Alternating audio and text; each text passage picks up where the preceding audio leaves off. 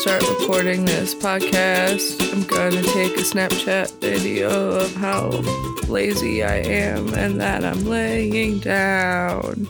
And I also just realized that I heard you click the button, and now that means we're definitely recording. Yep. So your song will come in right after the theme song. My song is great. It's so good. It is great. It's great. So we're going to keep it in and we're going to jump right into our episode. And I guess first we need to get out of the way. Uh, it is late on Sunday night. It is so past my bedtime. It's so late. Um, we don't usually record this late, but uh, we were trying to find a time that worked for all parties involved, and it turns out that time is later than normal. So here we are. It is after 9 p.m. Uh, it was a long weekend. Friday and Saturday, we both spent in the Madison area for the WFCA state tournament. We have so much to talk about. So uh, let's just jump in. Let's let's start. Let's. Why don't you start by telling me um, how your Friday started? Because you got started way before I did. Well, first of all, I'm not going to jump in. I will gently step my way forward to tell you that I woke up at five o'clock on Friday morning to get ready to drive a minivan to pick up my Congress team. And then we drove to Madison uh, on the way to Madison, I made them listen to one of my favorite stories from My Favorite Murder, the podcast. It was not, it's not like one of the creepy, awful stories. It's uh, about the Galapagos incident, which okay. is a great story and is very fun. And if you ever want me to retell it to you in person, I will, because I love talking about it. Uh, but then we. I think I actually know about this. I think this was featured on something else that I listened to. Oh, probably. It's a super, super interesting story. But was uh, it also a documentary? Yes. Okay. One, I, another podcast that I listened to, True Crime Obsessed, talked about this. Perfect. It's a great like, story, y'all. Look it up.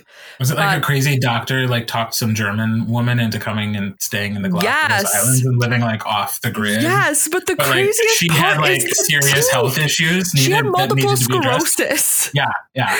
Okay. But the craziest part is the teeth. Okay, now I just have to talk about it. So he believed in obsessive mastication. And he was a, like a dentist doctor but he like overchewed to the point that he removed all of his teeth and had a set of stainless steel dentures for himself. Like straight up bond villain creepy dentures. But after having moved to the island he decided that it would be better for him and his crazy lover lady to also remove all of her teeth. But they were on this non inhabited island, so they both just shared his pair of dentures. Oh my God. They just passed them back and forth during meals, and that mental image is crazy to me. And while I was telling you about this, my microphone fell on my face. you're living anyway, the dream. You're, should we tell the audience that you're finally recording an episode of Forensics Faces laying down? I'm completely supine. Like I am so flat in my bed laying in the dark. but I I woke up today so ill. I just can't imagine being any other position in any other place on earth. But I made my students listen to that story at seven o'clock in the morning while we drove to Madison.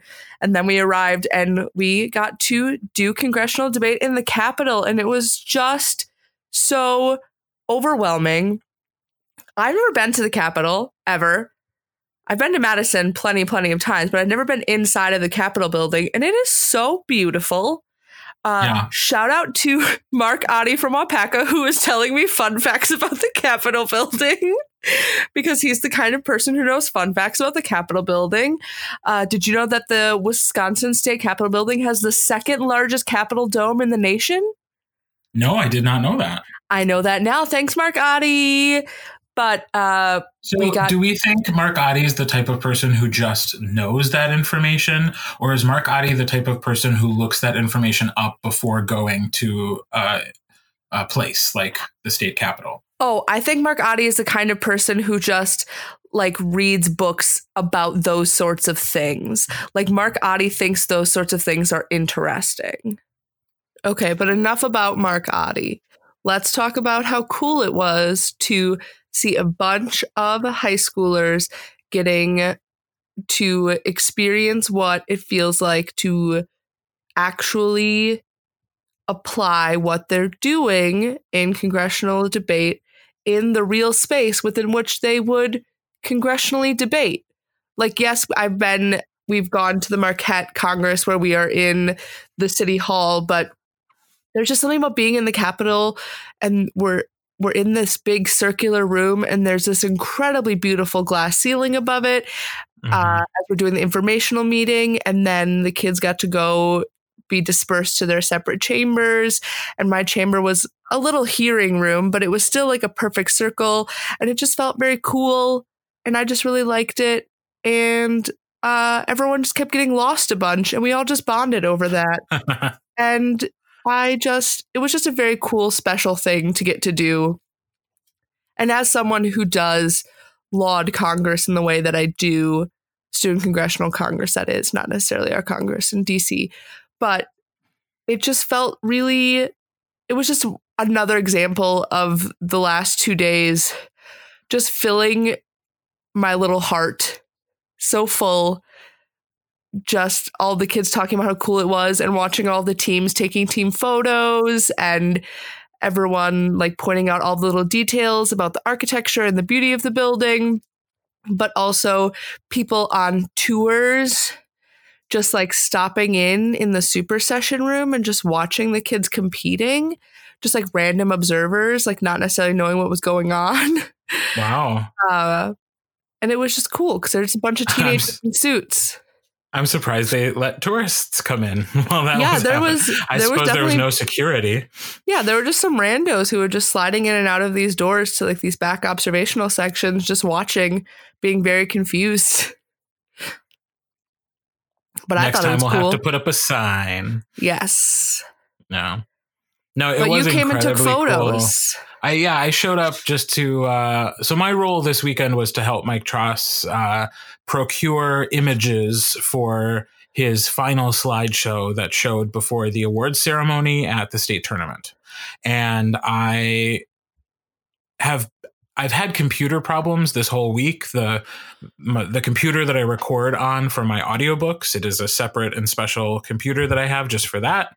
Uh, it broke last week. I had to send it in to get fixed. It has been way more than the three to five days they said it would take to return it to me. Um, so therefore, Friday I was once again not being productive at home. So I was like, well, I may as well go early to at least get some photos of the congressional debaters so that they could also be included as part of the recap video and uh, preserved for all time as part of the archive from 2019 state tournament. And um, I'm glad I did because, yeah, that building was so incredibly cool. And it did make it feel so much more special um, that Student Congress was happening in such an ornate and beautiful space. And uh, I got some good shots out of it too. So I was happy. Yeah, it's Congress as a category kind of gets sort of passed over in our state. It's not nearly as big a deal as it as it is for other places in the nation. So to get to have the association in its own little way recognize the work that the students do by having our Congress director, Tim Scheffler, get us sponsored as an association to hold our event there, it just felt really good. And you could tell the kids felt really cool too, because normally we're people don't really take it very seriously. But it just felt nice to watch them see that we as the association were putting in the effort and the work to show them that we do take them seriously. Yeah. Yeah, I, I agree. Uh, so yeah, if I assume that was all Tim Scheffler, um, and good on him because he did a great job of making that making that happen and it was a uniquely cool experience. One that i hope we'll be able to do again in the future even though state seems like it's going to be uh, moving around a lot more than it has yeah. uh, in the in the past. So very cool experience. Um did you guys do anything fun on friday night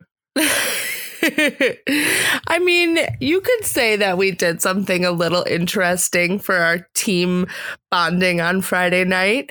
Uh, we normally have a giant team practice, but it just didn't feel like the thing to do this year. I just, I really love my team. Like, as a whole, they just get along really well and we just have a really great dynamic and I just wanted to celebrate that and that chemistry. So we had a party similar to the one that we threw for Ben for his birthday where me and the Nationals kids dressed up as different versions of him. But instead, the students drew each other's names at the team meeting on Monday and then spent the week getting together pieces uh, for costumes to dress up as each other. And then we had a weird little like fashion show costume party in my hotel room. Uh, and it was great. I got to dress up as my student Kobe. Uh, I, I, I wore men's cargo shorts for 23 whole minutes on Friday. That's And- more time than I've worn men's cargo shorts in the last five years. but it was I was also like so many of the people in the room, Ben included, were just telling me how weird it was to see me wearing shorts because I don't really wear them. Uh, Right. But and then my student Mason got to dress up as me, and while his costume was not very referential, he was spot on in his recreation of my dance moves and my overall attitude as a person. But You're over. I'm sorry. You're overall really what? My overall attitude as a person. Oh, okay. It was a, we just had a weird like internet and or computer glitch where all I heard was my dance moves and my overall at, and I was like, "There's several ways that word could end." it's definitely attitude. It's 100% attitude. Okay, Although he did have he did have his uh, twerk skills on legendary, as Lizzo would say in the song Tempo, which he danced to as part of his costume reveal to me. But it was just very fun, and I highly recommend it. Uh, if you have the sort of team where the kids will lean into that sort of thing and can do so in a really positive way, which everyone did. So it was very fun. And then I I, had all my kids in bed like- by 10. that's awesome. I love that notion though that like you knew your team like would excel on Saturday whether or not there was a practice because the thing that makes them tick is that personal bond. Yep. And it's just one of those things where it's like, as a coach, you need to figure out what works for your people. Sometimes they're super close, sometimes they are not, and Yes. so it, you got to be flexible. I like, I like, I like that. But then we were up and early on Saturday to go to my first time at DeForest. Yeah, I had never been to DeForest either. It felt very middle of nowhere.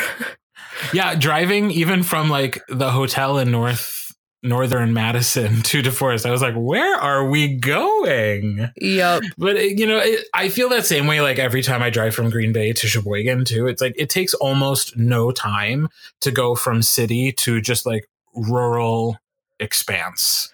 Yeah. Like you go, you go from city to farmland in almost no time. So it it was not shocking to me, but it was a little bit like, oh, this is this is definitely more rural than I expected it to be. Um, I guess I I thought DeForest was more of just like a suburb of Madison. Um, Yeah. and it's it's not far, but there's there's definitely a little bit of uh, farmland in between. Um, so I got to the school a little bit before seven. Got to walk in and give you know a big hug to Deb Tross, and then go say hi to Mike, and just kind of got my camera out and waited for teams to arrive with some of the DeForest uh, volunteers. Um, and in that time, I also got to see Tom August, who was our tournament uh, host. Uh, he is the coach from DeForest High School, and so he worked uh, with you know the whole executive board, but also with Mike Tross to make sure that the school, both the high school and the middle school, were ready for us for competition. And I also got to say hi to John Peschel, who was acting as in his role as sort of the assistant host of the tournament, since he had been uh, so intimately involved in running the state tournament for so many years. And it was just even those first few moments, it was like, ah, people I haven't seen in forever. And it felt good because that's what state is. Like, even the people you haven't seen all year or the people you only see once a year, it was so exciting to to see them and say hi and then to like literally get to greet just about every single team as they got off their bus or drove up in their vans and walked into the school so much fun yeah it would have been nice if I would have gotten to successfully have the photo that I made my student Raksha prepare and pseudo pose for when I saw that you were standing to greet schools, but instead you were talking to your former students from your team and being a nice former coach. I apologize. And I, I, I told you this already. Hair.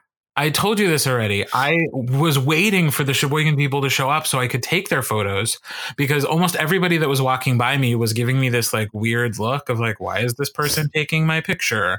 Or they like just looked super tired after having ridden a bus at like super early hours in the morning. Or they were like trying to be like posy, which Mike gave me very strict instructions not to get anybody posing.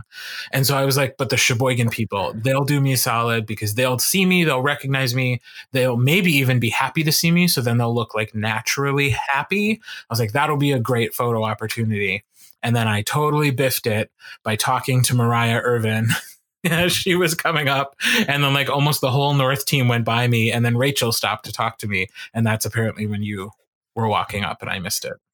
I literally was telling Raksha, I was like, okay, so Kurt's trying to get great photos for a thing that they're going to do that's similar to nationals. Spoiler alert. So, what we're going to do, do you want to look like we're funny and laughing at something, or do you want to look like I'm motivating you? And she was like, I guess we can look funny. And I was like, okay. so, and then I began to fluff my hair and I was like, you look great. Do I look great? And she was like, yes, very hesitantly. And I was like, all right, so we're going to walk towards Kurt and we're going to look great and we're going to look really fun and casual. And you didn't even acknowledge us. And we were like, okay, fine. I'm and then sorry. she was like, all that build up for nothing. And I was like, I'm used to it. I'm sorry. I did get pictures of Raksha later. Yes. And one of them appeared in the slideshow. Yes. So there you go. I go. think she hated it. I mean, it should be she's said. a very introverted person. So it should be said that I did not pick the photos that made it into the slideshow. Yeah. I just delivered all of the photos and then some other human, his name is Gavin, picked the photos that went into the slideshow. So I'm not responsible yeah. for what made it in there. I'm just responsible for taking a lot of photos of a lot of different people. Yeah, but you spent the day taking those photos, going between the sites. I was at the middle school tabbing. I I was there with my tab partner, Rayan from Arrowhead, and it was lovely to get to hang out with her because at her tournament, Steve separated us and kept me all to himself. Uh, as the rude person that Steve is. So we just got to bond all day and I just got to fall deeply into how similar we are as people. Cause the further that we got into the day, the more we began to sing nearly everything we did. And it just was very heartwarming to um, not feel that weird. And then also Cole from the Eau Claire area was there, who I judged when he was a student and now he's like about to graduate. I know he's about to graduate college. Oh gosh, he's like a oh. real teacher person. It's so gross. I mean, like people are allowed to progress and age and mature and stuff, but like it's not what I want. it's just but it it's makes fine. us feel so old. Yeah, and then also Dave and Doris were working the intake table, so it was just a nice little group of folks I got to hang out with and chat with and do stuff for and yeah, then I came back to the high school and just ran back and forth doing any and everything that Mike Tross wanted me to do. Yeah. I will freely admit that I got a little bored at times because when you're taking pictures, and especially we wanted to focus on the students, like the students in the morning, it was great. I was running around for a long time. But then as soon as the first round started, you know, I tried to take a few like stealthy photos, you know, through windows of kids performing, but the last thing I wanted was for them to notice that their photo was being taken and have them take that out of their performance. Yeah. So I only did it for round one and I like refused to go back and take more at, at the high school. And then I was like kind of bored. So I was like just kind of walking around. I stopped in at the TPP room um, or the bud hole, as I like to say. Yep. And, we're going to get it um, going. It's the bud hole, everyone everyone. I chatted, you know, with Ron and Mariah and Tom Harden and Steve Schmidt was in there. Steve, who turns out does not like having his photo taken, so I made sure to take plenty of them. And you took an amazing photo of him. I did. Like I know we already talked to Steve about this, but let's address it on the podcast because it's our podcast and we can. We adore Steve as a person, and Kurt just managed to encapsulate him well in a photograph. And I'm really jealous because I don't, I think I've only ever had one photo that good taken of me ever, and it's my profile photo on Facebook. so, you had some excellent photos taken of you when we did our photo shoot for the podcast. yeah, that's what that photo is from. Oh, that one. I thought you were talking about. It's the one of me be me saying like the f- photo that is my profile on Facebook was me like just posing to show our photographer Peyton that that location is one that we'd used before.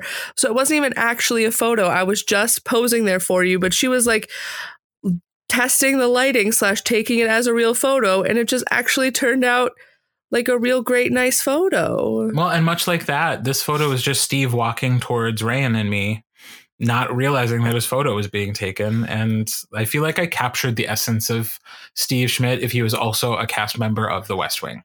One hundred percent. It was a walk and talk moment. Yeah, It was great. it's a good photo. Steve, Yeah. if you want it, let me know. I will send it You to you. But you seem opposed to having your image captured by an electronic device. So, Yeah. If you don't So maybe want he's it, okay unworthy. too. If anything, at least send it to his wife.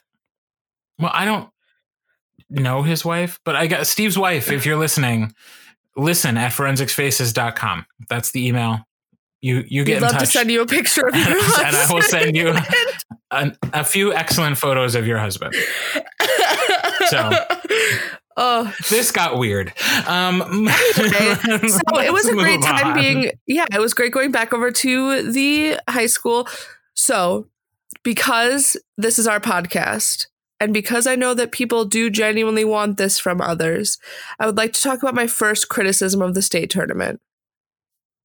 I'm not going to stop you. the first piece of feedback that I got from my students when we were talking about things that they loved and didn't like was the lunch. Oh, I appreciated all of the side options, carrots and apples as well as chips, but like my like veggie option once I removed the cheese was just a piece of lettuce and two tomatoes mm. and my students who are also vegetarian and one who is lactose intolerant and vegetarian were just like, well, I I didn't realize that this wasn't really going to be that great of an option. So I'm just saying that's my feedback. And yes, I uh, fully take responsibility for the fact that if I wanted very specific food, I could pack my own lunches and bring my own lunches and that sort of thing. But I just wanted to say that that in a tournament that had plenty of beautiful, amazing things, the great spread they had for the judges outside of the judges meeting in the morning, like, and the the spread that they had over at the middle school were great. But I just the lunch option was subpar for me. okay. I don't know. First like, feedback. and like, I'm not saying that feedback is invalid. Yeah. Oh man, like starting that sentence that way makes this sound so So mansplaining. know, I know. I but I, I want you to know I'm hearing that as well. But I'm also thinking like we probably won't hold the state tournament at DeForest again, like within five years, if ever. Yeah. So like like next year the food situation will be totally different because we're in a totally different location. But I so just I'm hope that sure that so then here i hope that. scott is listening and scott thinks about and considers the fact that for a lot of us we are going to eat that lunch option and then we won't eat again until after the award ceremony which doesn't finish up until about 6.30 and then we stop somewhere for dinner on the way back so some of us aren't eating again until 7 so taking into consideration the lunch options and concession availabilities for students that ensure that they have enough access to food or eating a type of food that properly fills them up for the day. because my student, I my students are always told they have to bring a second snack that they, is called their award ceremony snack that they Yeah. eat while they're waiting for the award ceremony to start to get them through to that point. But not everyone does that. No. And, then there are like those kids that just look cranky and sad when they're on the stage. And it's like, you're totally stoked that you're in finals, but you're also hungry right now. True. But I will say too, the probably the only way that somebody can control that situation is to do what you said, which is to bring your own food. Which I saw several teams do, including Appleton West, who had like an unbelievable spread. Like they had several crock pots out. They were making like hot sandwiches and they had fresh fruit. They were making smoothies at their table. Are you serious? I'm serious. I'm serious. And like uh, Becky Henning like invited me to come and like eat with them. Like they had extras. They were be they were very well set up and being very generous. Um, because they looked at the box lunch option and thought, you know, it would cost us less money to just ask parents to like donate food that we could bring with us. And then they had this whole amazing spread. And th- so their kids were were well fed. Dang. I saw a few other people like ordered pizzas or ordered Jimmy John's. Um, so I yes. I mean, not only Scott next year, but also like the entire team, uh, the entire executive board of the WFCA can also uh, help to remember that like the food is an important aspect of the day. But also, coaches, if you want to really make sure your kids are well fed, probably the only way to do it is to bring your own food or arrange Yeah. for your own food. True. Which, by the way, if I was still coaching, I would not do. like full disclosure, I'd be like, eat your crappy box lunch. It's fine. It's calories. That's what your body's looking for. Sometimes food is fuel. Just eat it. It is easier to pay the six dollars to the state rather than trying to coordinate an entire other option for you. God bless. Amen. You don't, as I literally said to some of the, my former North students when they were talking to me about the box lunches, I was like, nobody comes to state for a great dining experience. Just eat your food. That's fair. And it's not like they were bad. They were just like, there was not, it wasn't sustenance. But enough about the food. Let's talk about other things that were great slash wonderful slash fun.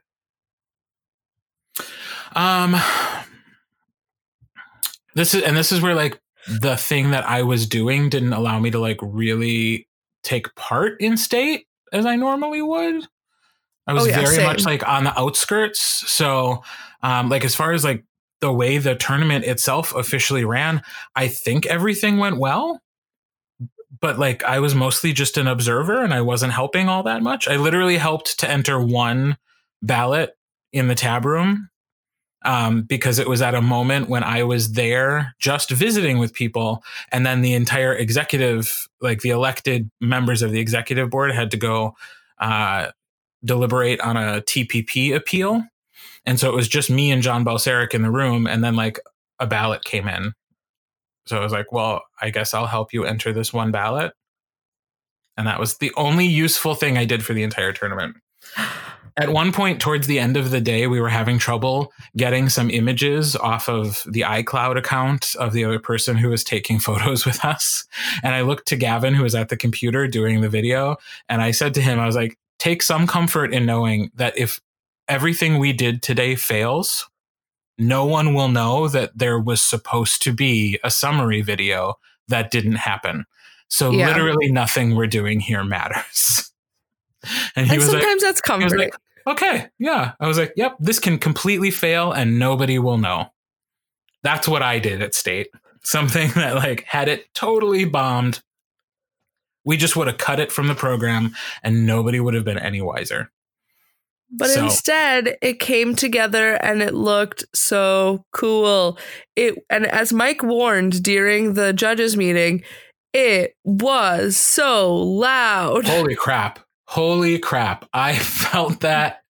To be fair, you of and my I- head to the bottom of my toes. And we were in the front row. We were in the front row. You to take photos, me to put take photos to post to the WFCA Twitter account. Because even though I'm not on communications, Mike was just like, "You're young. You did this previously. Please do this for me again." And I was like, okay, I need a So I- youth to post on Twitter.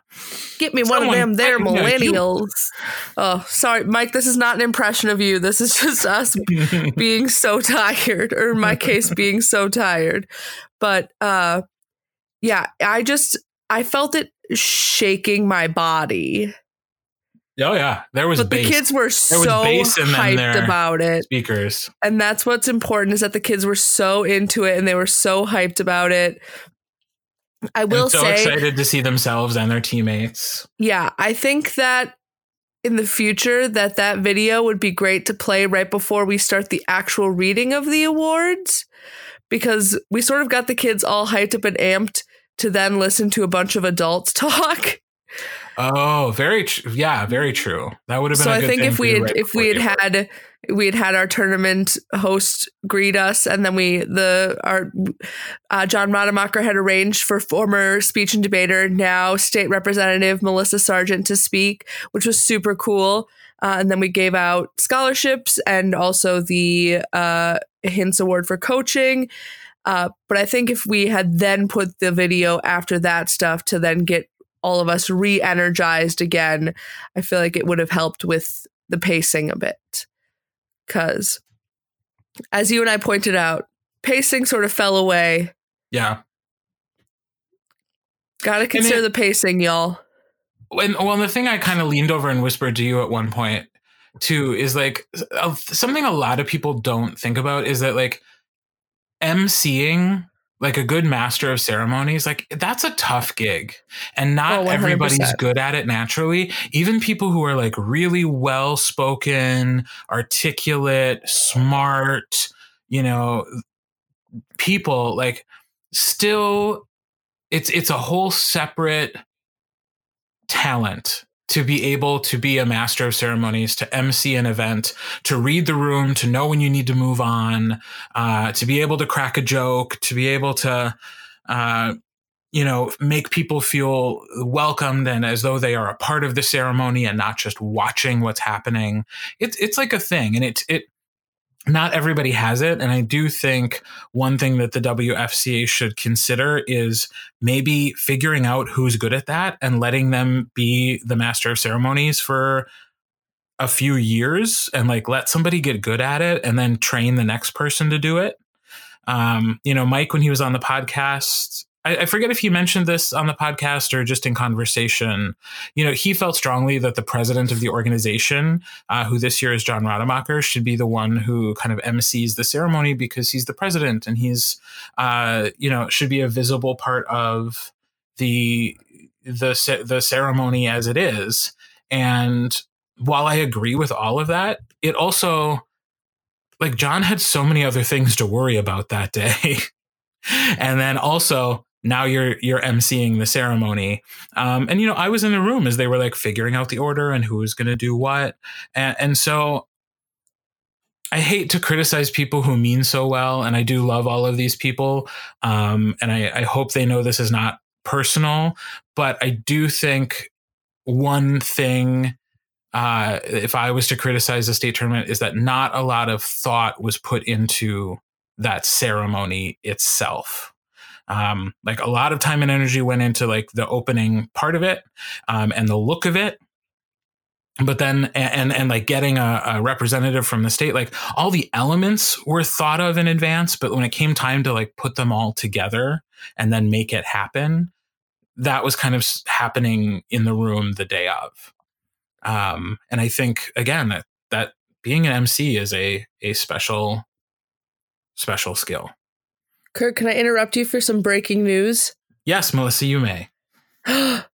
there's a there's a, a third person on our podcast recording. Hi, can you hear me? Yes, we can. Oh my god, it's Nice. Antonio! Ladies and gentlemen, Antonio Yeah. Trinidad. Hi, um, long time listener, uh, second time caller. this time it's not a surprise for Melissa like last Yeah. time. Yeah, this time I knew it was coming. To be fair, didn't know at what point we were recording that you would come in, so still sort of a surprise. Yeah, yeah, I figured it out. You So did I'm glad it. I'm here. awesome. So we're just kind of talking about like the highs um, and let's say mediums We won't Yeah. say lows, the highs and mediums of the state tournament. Um, were there any highlights for you that you wanted to talk about? Because you were there Um, too. Yeah, so I was just a normal judge. And so the high for me was just seeing some awesome competitors. Um, you're probably going to get to the segment at the end of the best thing we saw of the week, but um, I saw a really awesome, informative round for prelims. Hooray! Yeah, I don't know who the person was, but um, she did a speech about um, decision fatigue, and it was just really good. Oh. Wow, that's one I haven't heard so- of before. Yeah, so whoever you're out there, um, lady, um, I'm going to assume, um, good job.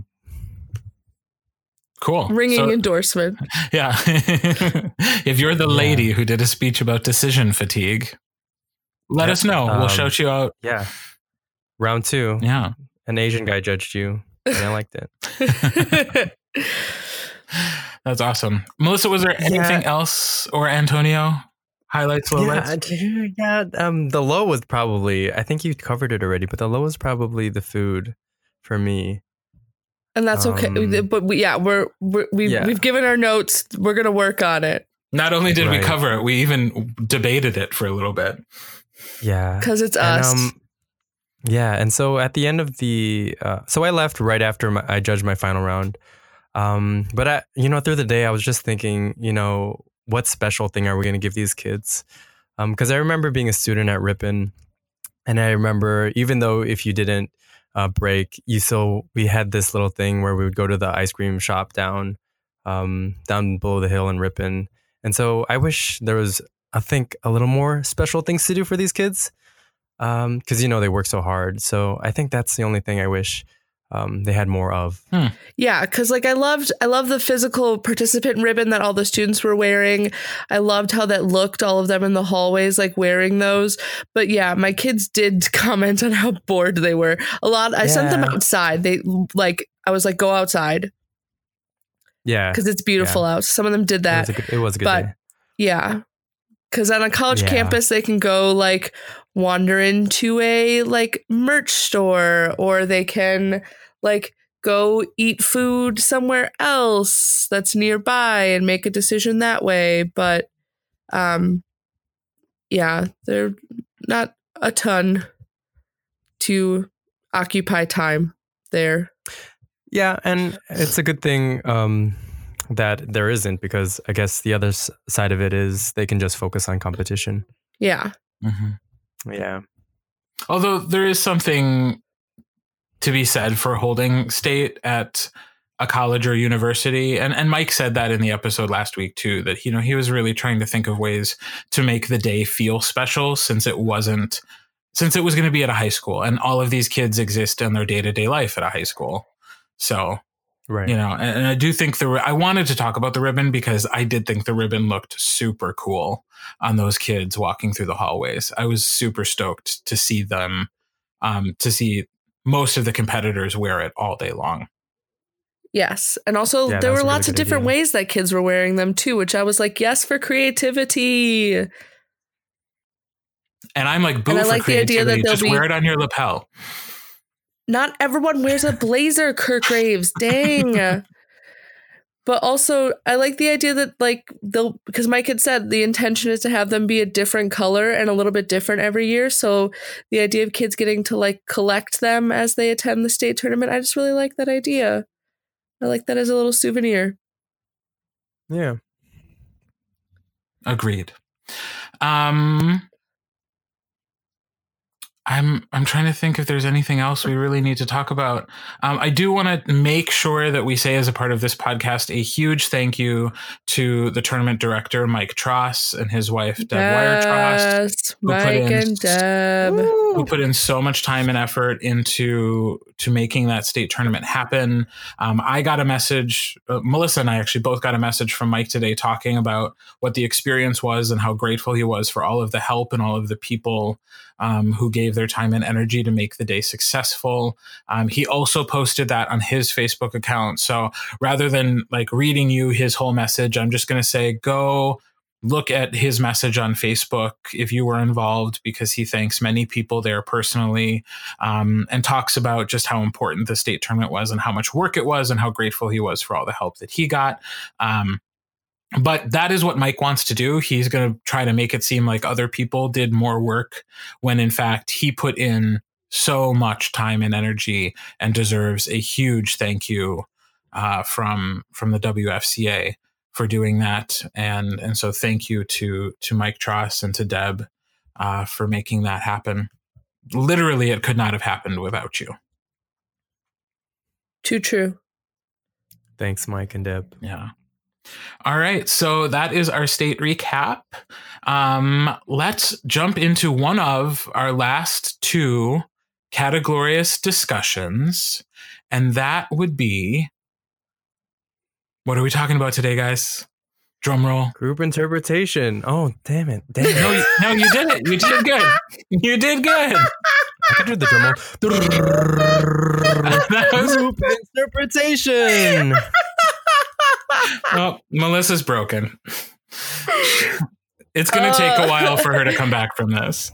uh it was just i it was just a perfect demonstration of our friendship but now it's recorded for prosperity Nice. Yeah. anyway group interpretation Yeah. binders binders binders binders Yeah. So this is um this is one of I'm really excited because this is probably uh, my favorite category to coach and to judge.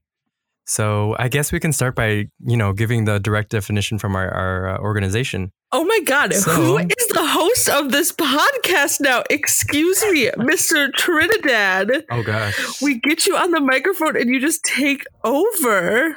yeah. It's fine. Go It's ahead. now. I'll just hang Go back. for it. I'll, I'm I'll just keep laying Yeah. here. We'll just keep laying. You got this. Take it away. Yeah, By the way, so, your um, microphone sounds so good. Like, it Oh, sounds good. really good. It's- your it's voice sounds warm and buttery and amazing. Thank you. So yeah, Okay, so tell here us the definition. Yeah. Contrary to dramatic performance, the challenge of this category is to present a literary script in such a manner that the audience imagines action being described rather than witnessing it being performed. Symbolic characterization and vocal and physical action rather than a literal dramatization or pantomime is required. So, um, what that says to me in a nutshell is that you you take anything you want, um, a newspaper column, a prose or a poetry, a program, and you do whatever you can to be creative with it. Um, weave these pieces together, um, and don't you know you have that um, what uh, acting versus uh, interpreting, right? That's a whole uh, discussion you guys have so ongoingly. Um, so the first thing we should talk about is uh, how to properly judge and coach a good group interp. Um, so we have to define what dramatization is, right? So I think if you think about dramatization, um, you have to think of what categories we have um, th- that are like group interp. So I would go to things like duo and play acting.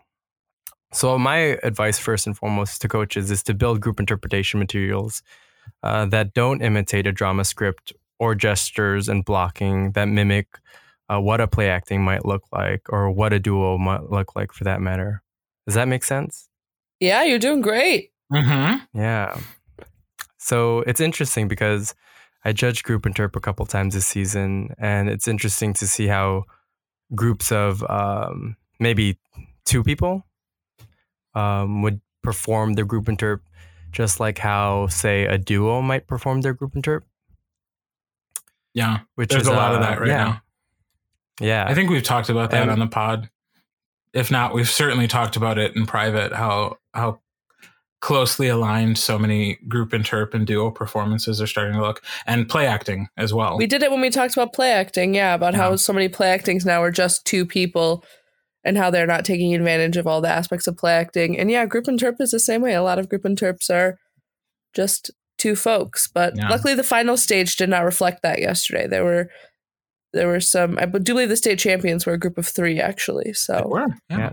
Three group of three girls from Appleton East. Antonio, before we get too deep into the category discussion, I do want to find out like I mean, I know this about you, but for our listening audience, like what's your experience working with group interp? Are you like one of the more successful coaches to have ever worked with group interp and group int- because they like just go out and win all the time? Is that part of your Yeah. reputation? Yeah. So for the three years I was a head coach at St. Lawrence, I was really lucky to um, have a lot of good groups, and we were we managed to get uh, state championship for every year I was a head coach. So yeah, Dang. yeah, and so it's it's just uh, there's so much that goes into it. Uh, why I love the category, um, which is what we're going to talk about today. Yeah. How about you, Melissa? What's your experience with group interp? Um, group interp is definitely more of Ben's thing on our team.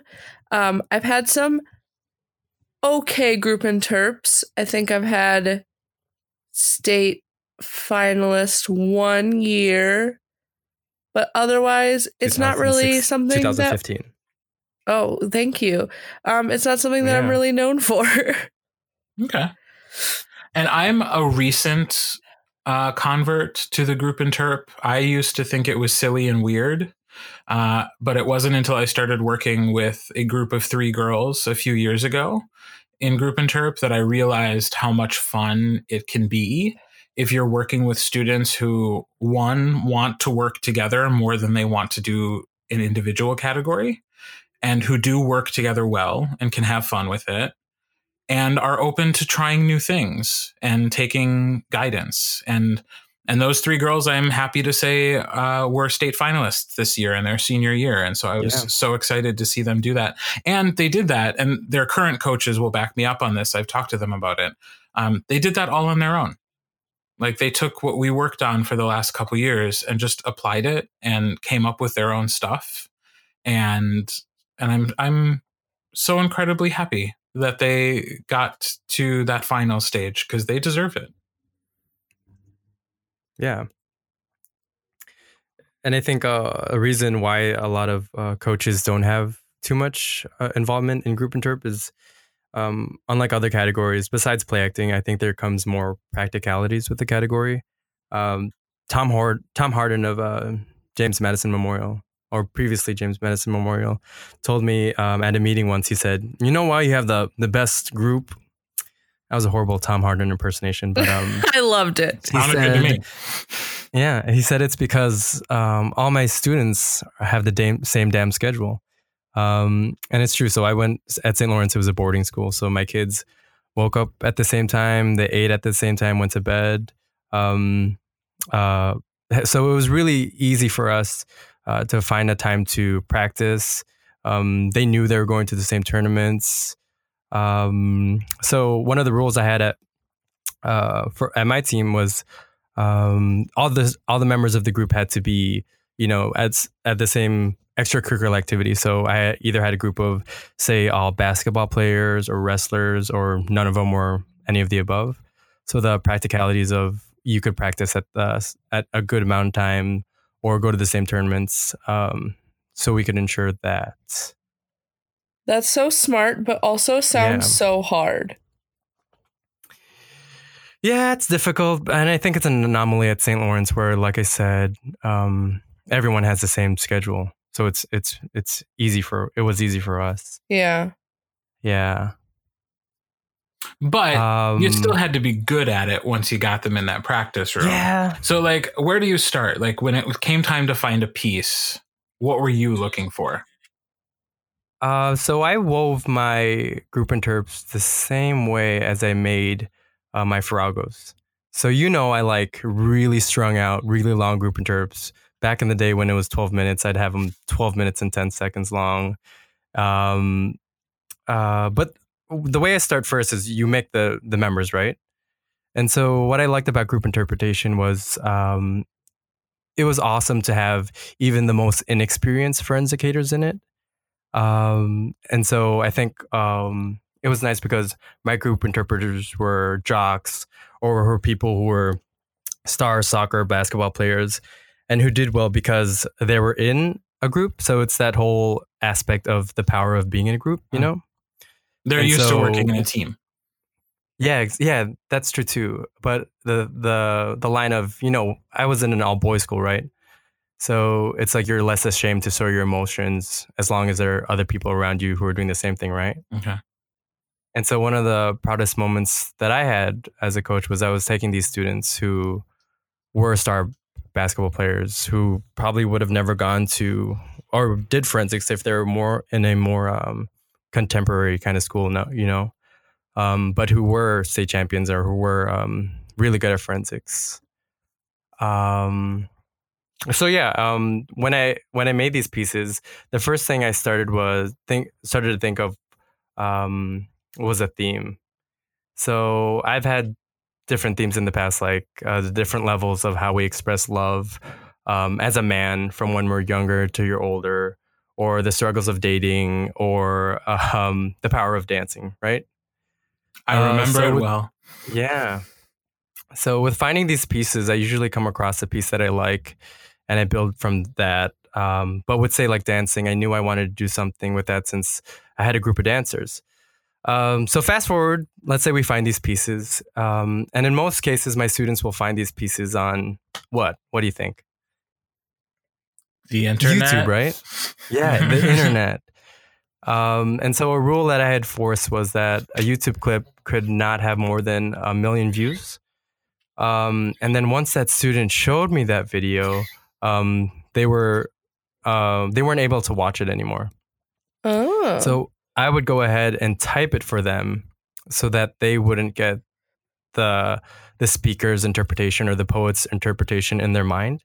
Because at the end of the day, um, the what I'm trying to teach these kids is how to interpret um, the lines they see in front of them with their own vision. You know. That's Yeah. a good So yeah, so I would yeah, so I would type it out for them.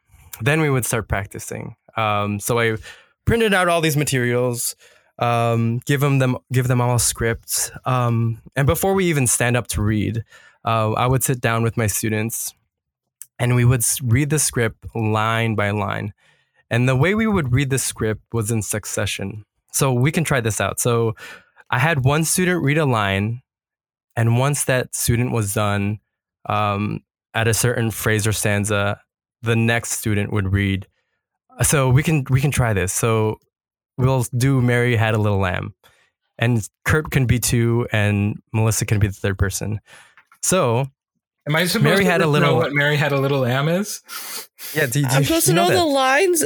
Antonio, I never did group interp. Oh, oh. okay, I can be the I can be all three people. So Mary had a little lamb. I pulled it up. I got it on Wikipedia. I'm good. Awesome.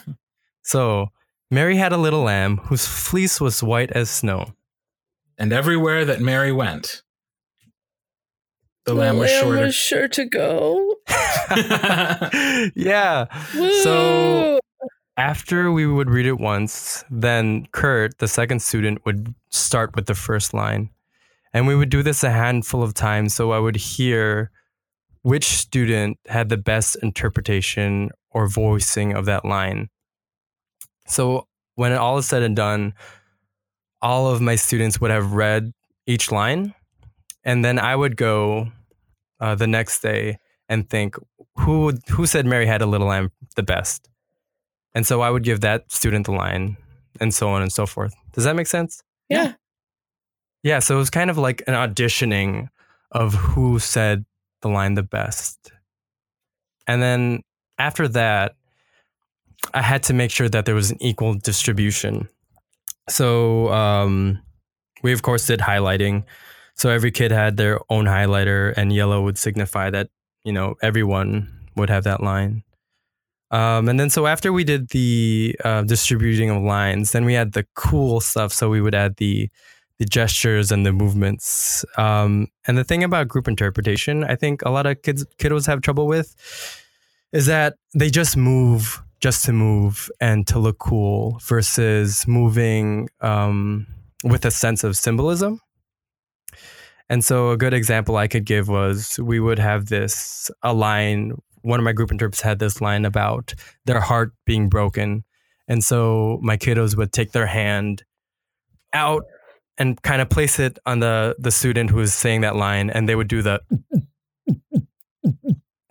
and you know give that line more meaning Mhm. with their movement you know and then we would draw out the movement simply by um, it was kind of like football so we would have these x's um, on a pieces of paper and you would see where you'd move for the next uh, line sports references right It's so sportsy. I know what you're referencing thanks to TV. yep, I was Yeah. gonna say I've watched two seasons of Friday Night Lights. I get it. Oh, come on. There was a football team on Glee. yeah that's right So i forgot their name it doesn't matter. But I know what you're referencing.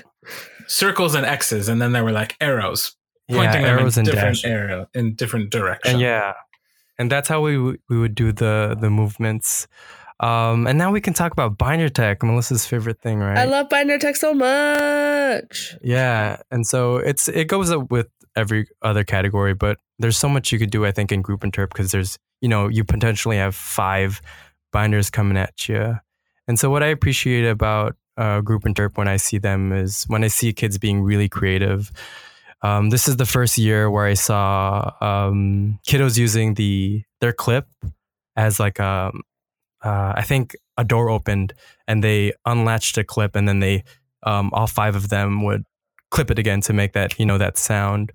Um, I've seen kiddos uh, scratch their binders or slam their binders. Um, or use the you know use their binders for uh, simple blocking maneuvers. Can I interrupt for just one second? Yeah, because yeah. my Absolutely. my that those group interp girls I referenced earlier were just telling me about this at the state tournament because this is not the first year that clip thing has happened. They did it in their piece last year, and they were telling me she's like. Th- One of the girls was like, "You would like three or four groups are doing that now," and I was like, "Well, good. That means you started something."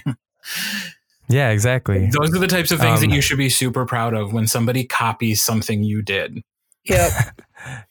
Don't get mad. Yeah, exactly. Just be happy that it's, something you did was awesome enough that somebody decided to to emulate it. And that's thanks Yeah. to Melissa strongly advocating binder tech. Because now that we can use You're now that we can use binders, the binders can not only move in space, but they can also make noise. Yeah. It just makes it cool. Yeah, especially with these um these girls who won first place in group interpretation. Um, they do a, a particular scary piece, and so um, they use that their binders to make sounds to be creepy, and it's it's pretty amazing. Yeah. Um, and so once uh, I have a group interp, um, and we have them up and they're actually doing their pieces, I do specific things as a coach to uh, bring that interpretation even more to life. And so when they're performing, um, a group interpretation is a group, a good group if they do everything um, the same, uh, the same voice, the same volume, um, same facial expression. So what I'll do is I'll, when they're performing, I'll stand in front of them, and I'll have them match my my uh, facial expressions. Um, we would sometimes go down to the the mat room where there was a bunch of mirrors, so I'd have them see uh, themselves while they're they're performing, and I'd make sure they're doing things like their binder were at the same, um, we're all at the same heights, that they're doing the movements at the same time.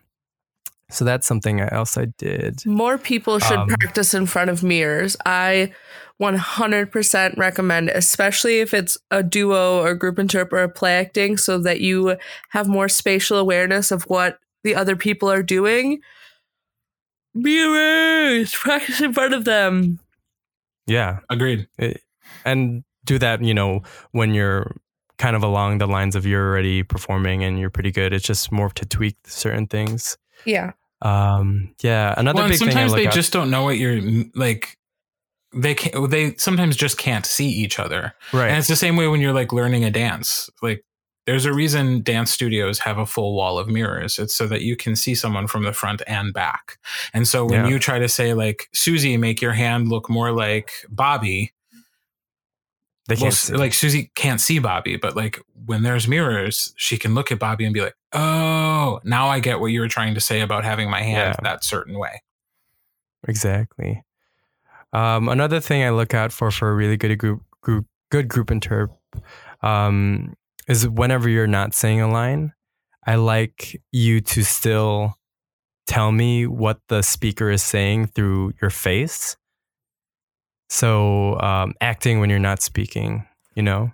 It's a huge problem that I think that people have in group interp is that people believe that unless you're talking, you don't have to do anything, and that's not true. Like I've written exactly. that on so many group interp critique sheets. Like figure out a way to either be reacting to the thing that they're doing or to be involved in the thing they're doing rather than just looking down at your binder. Yeah. The other thing too that I see sometimes uh, with group interp groups is the only person moving will be the person speaking. And I think that there's yeah. so much opportunity to be had in having even when you're not the person speaking or reciting the the lines, you can be adding to the interp by moving with the group or move sometimes the person speaking stands still and everybody else moves around them that works too yeah which is you know the element that i talked about about being creative it's the best group interps find these waves to be creative um, and to bring the the piece more to life you know but in a way that supports the story being told and or the the piece of writing that's being recited. Exactly. You know, exactly. like one thing I remember about seeing your dance piece, Antonio, is that like it was spoken word poetry for the most part. Yes. Yep. Yep. And so like that really allowed that group to be very creative in how they used the space because it it wasn't you know, a monologue or a piece of prose where it had to kind of stay grounded in a way. Like with spoken word, you could feel free to like, as you did, like literally represent the beating of a heart right. because it's it's part of a poem. And that's right. I that was super effective and something that I hadn't seen a lot of people doing before. Like a lot of prose or a lot of group interp is still telling a standard story you know, right. there's, you know, from start to finish, a beginning, a middle, and an end, which I still like and you can still find a ton of creativity with. But by not being so structured in the composition of the piece, your students were allowed to also not be so structured in their movement. Yeah, and it's just so difficult. I give kudos and props to these coaches who can do the 10 minute um, group interp, you know, single prose or a single poem. I just found so much difficulty with that. I genuinely never did it for my kids. They always had to find the piece themselves. So they found yeah, it, they cut it, and then I helped them with the distributing of lines. And also, too, like you were talking about the process of initially distributing lines. I found that yeah. often once we got to the movement portion of putting together a group interp, that changed frequently like oh now it doesn't make sense to have this person say it so you're going to swap sure. sentences or like oh you know what would be really cool is if instead of just having one person say it if you all said it or if you said it in an echo or if you like one person said it angrily and one person said it quiet like there's so many different ways that you can play with that once you get the piece up on its feet mm-hmm. um, so as with many of cat many of the categories we've talked about guys it's not uh, you know, it's not something that's set in stone. Feel free to change it as often as you want, especially right. before you start getting to competition. Like, you don't just because you highlighted something in yellow on a piece of paper does not mean it always has to stay that way. Right. And um, another thing I did with uh, my group interps, um, I made sure that they're pretty uh, uh, for uh, sorry, I'm having I'm losing my words. It was a I had my groups interps. Uh, have a good mix of ages. So with my groups of five, I would have um, a member be a freshman, sophomore, junior, and senior. So that way, um, the next year after my senior graduated, I wouldn't have to start over with a new group, and I had a, a strong foundation to build off already. Um, I also found myself holding practices uh, with other kiddos um, watching group interp because in many situations I've had a group member kicked out of the school or on academic probation, and that way um, the student who was watching could you know jump in if I needed someone to come in, like a sub in in sports. Or an understudy in theater. Yeah. Thank exactly. you, Melissa. I was about to say it. I appreciate you. Thank you. Yeah, exactly.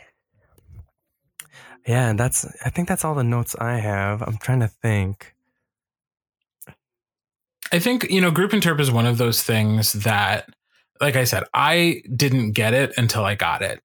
And so, one thing I just want to put out into the world is that if you are a coach who doesn't get group interp, if you're a judge who just doesn't get group interp, like try to keep an open mind um, because you never know what it is that you're going to see someday or what group of kids you might work with someday who opens your your eyes to the possibilities of of any category but group interp especially it's one of the it's one of the odd ones um, Yeah. and i know it's it's one of the ones that i hear the most often from people that they have trouble understanding it or have trouble embracing it and um and part of that is too is that it can be so different from group to group and then they're confused as to like well how do i judge it and i guess it's just Yeah. like what did you like the most and also sometimes you can like something even if you don't fully understand it or like it you, you can still appreciate the work that was put into it.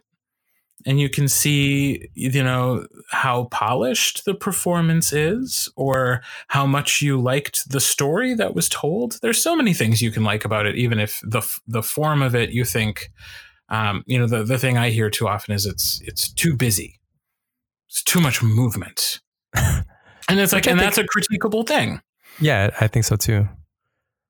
Yeah, and I think I, I've talked to other coaches about group interp before, and um, I think they find difficulty with it because um, they don't want their they don't want to put their best interpreters in a group of five uh, competition wise because you know that's only one entry. Yeah. Um, versus versus spreading your your talent out. Um, but I found that if that's the case, you just double enter or triple triple enter those kiddos. And that's something we can do now. That, that's one Yeah. of the advantages of having just about every tournament now be a double entry tournament and many of them triple triple entries. Yeah.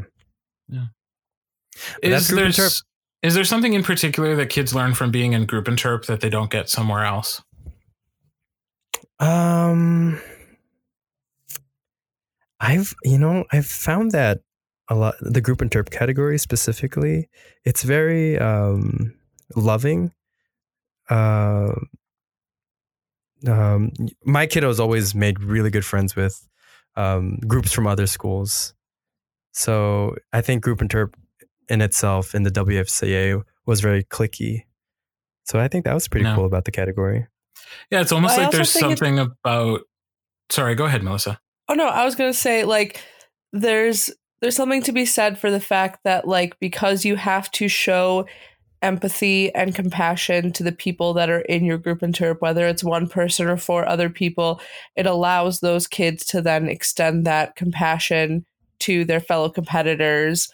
Uh which you hope would happen in all categories, but it just I, I agree that it is a little bit more prevalent in a category like group interp. Yeah, building off of that, what I was going to say is just because you have to share the stage, essentially you have to remove part of your ego from the equation. Yeah.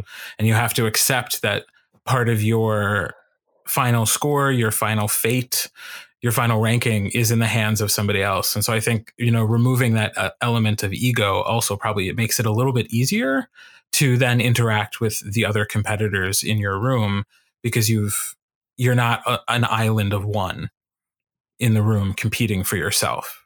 You you Right. you by necessity of the category have to be open to interacting with somebody else and knowing it's not all on you Right. that you are in you know to a degree you're all in it together and, And I feel I'll- like forensics kids get there you know as they compete over the years and even just like from the beginning of the season to the end of the season but it makes sense that group interp would have that happen faster Yeah. And along those lines, it's like uh, I think there's a lot, there's way more pressure to mess up in a group. Um, for example, one of one of um, Martin's kiddos dropped uh, their paper during the final round of group interp, which is you know just just feels so horrible. So Yeah. that pressure of you know if you're the one who messes up, um, you mess the whole thing up is it's it's there. yeah. Do but you I guys also have think that group interp teaches you what it means to contribute your strengths to like a greater result. Like you make the smart coaching decision of figuring out what those student strengths are and helping them fit into the slots that best support those. But i think group interp shows like there's always the kid in the group interp who's like the team leader there's the one who's like the mom of them who's making sure everyone's Mhm. showing up on time like outside of just like the performance aspect it teaches you how to contribute to a group Right. which sounds like a crazy thing but there are lots of people who get out into the world and they don't work well in group situations because they don't understand how to not necessarily play nicely but how to bring their best self to the table in order to contribute the best aspect that they can to the final project and allow others to shine as well? exactly Yeah. hmm So, what are some memorable performances of Group Interp that you guys have seen?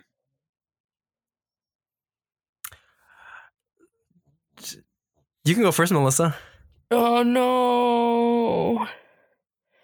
Um I mean I've got I got to to see both the North girls from this year and this year's state champions who are doing a very unconventional style of group interp where it's based in in more of a suspense building rather than a a building of a laugh. And I really appreciate that. I'm so sorry for yawning. It's so late it's, it is um late.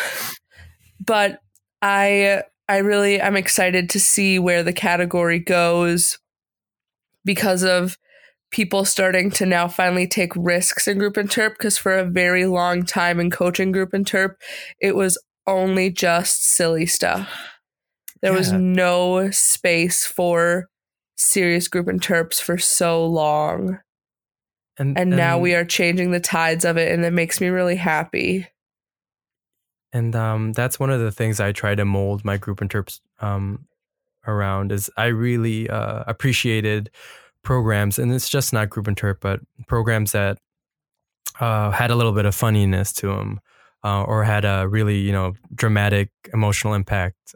So having a variety of emotions is a really uh, uh, makes a great good group interp.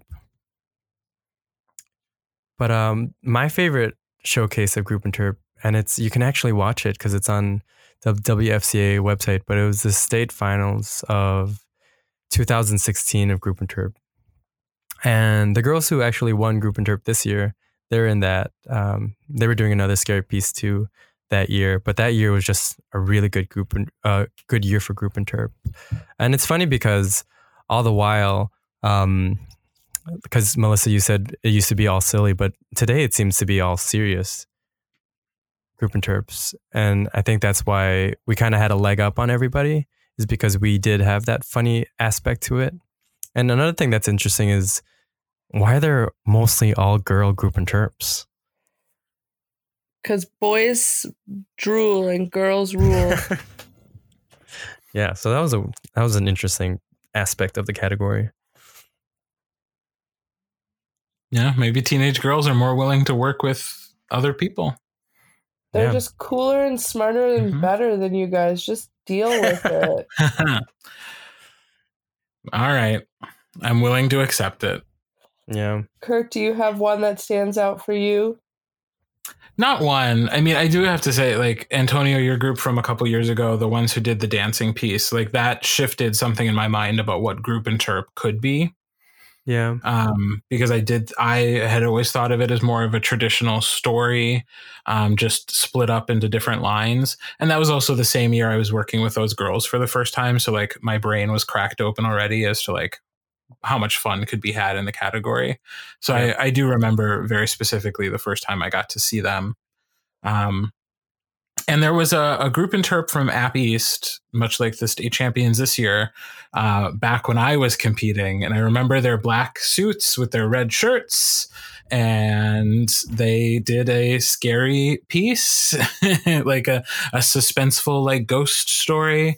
And I remember um, they used sound uh, very specifically uh, not only adding vocal sound effects to their piece, but also just the way they played um, with pitch and with volume. And like they were clearly all singers because they could modulate their voices in ways that just sounded really cool together.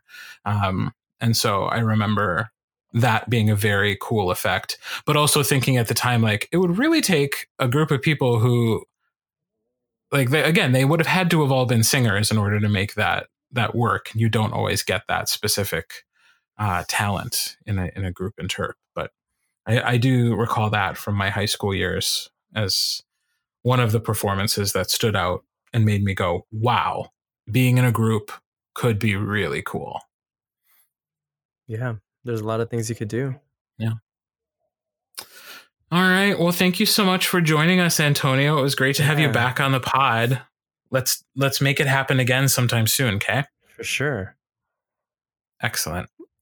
Um, and I guess the last thing I'll say is like it's 10:30 at night right now. Yeah. oh my Um, god. So what's going to happen, friends of the pod, is I will release this episode on Monday, but it's going to be later than normal because I'm going to go to bed and I will edit this episode tomorrow. So you will see it in your feed sometime in the morning, but not at 5 a.m. Oh darn. It's so silly that you're saying this because they'll already be listening to this after it's happened. True, but now they're getting an explanation as to why it was late. Because it's 10:34 and I am. Why, why are we? This is awful. well, it won't last much longer. I did just want to say if, if- one. If, not for Antonio's wonderfulness, I would not be here. Thank you, It's- Melissa, for letting me know that. I appreciate that. I would not be enough of a draw. It's for Antonio. Yeah. Thanks. I had to deliver food to make money for grad school. Yeah. Um, I want to address one thing before we get off the pod, which is that um, I had several people uh, talk to me at the state tournament uh, about the podcast in general, uh, but several people who specifically mentioned our episode about the George Mason University uh, sexual harassment scandal, uh, the special pod that we did a couple weeks ago. And I just wanted to say thank you for that affirmation. Um, I was nervous to put that out in the world, but I'm glad that it uh, was helpful to people and glad that it helped create more conversations. Um, so thank you guys for that. And I was happy, happy to hear your feedback and will be happy to hear your feedback about any of the episodes we do from here on out. It's been okay, maybe a pleasure not this talking to one people. though. Maybe not this one though. Oh my God, they're gonna have the so many feedback is great- about, about about Antonio how and how wonderful great Antonio is. Yeah. I want to hear Just how only Antonio. Melissa would not like feedback about herself in this episode. But sometimes that's when we need it the most. Oh my god, I hate you right now. Just kidding. I love you both so much. Thank you, Fair. Antonio. Yeah. All right. Well, let's all say goodbye. Mm-hmm. Bye. Good night. Forensics Faces is proudly produced in Wisconsin, the birthplace of the National Forensics League. Our theme song was written and performed by JJ Haymeister. Yep, that's not how he says his name. Damn it. I want to keep it so bad. JJ Okay, we're keeping it.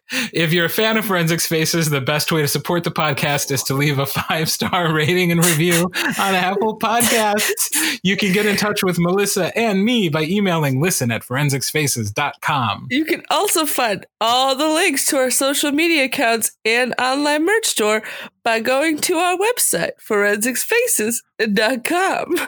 I'm Kurt. I'm Antonio. And I'm Melissa, encouraging you to listen Think. and speak. Preferably in that order. I'm so sorry. Ding ding ding ding ding ding ding ding ding ding ding ding ding ding ding.